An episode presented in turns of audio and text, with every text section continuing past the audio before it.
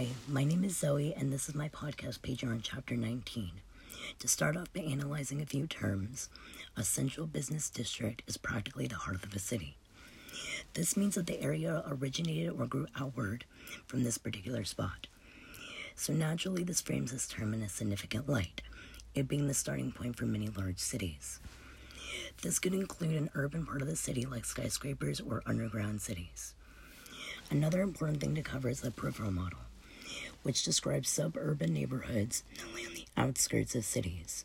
This connects well with the definition of the other term because this area of the model refers to usually surrounds the hearts, covering more area for the model in this units to cover. I can connect disamenity zones to the neighborhood of Garden Heights from the novel The Hate You Give. The main character, Starr, lives in a poor side of her hometown, gang leaders and drugs ruling the area. Although it is only a small portion of the state, it seems to stay away from the rest of the area and governs itself. If I were to design a book cover for this chapter, I would design a zoomed out city, suburbs, and rural areas outlining it in a way of the Burgess model. The model forming a light picture around the buildings and such. I believe that these various models help display the many relations for locations, specifically relating to cities.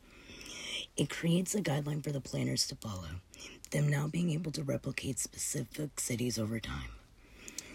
That foundation is essential because it gives society the opportunity to advance onto new things. Cities will be improved as years go by, the people realizing trends and new ideas, putting them to use. That was my podcast pager on urban land use models. And remember, with models, you don't have to dawdle. Thank you for listening. Bye.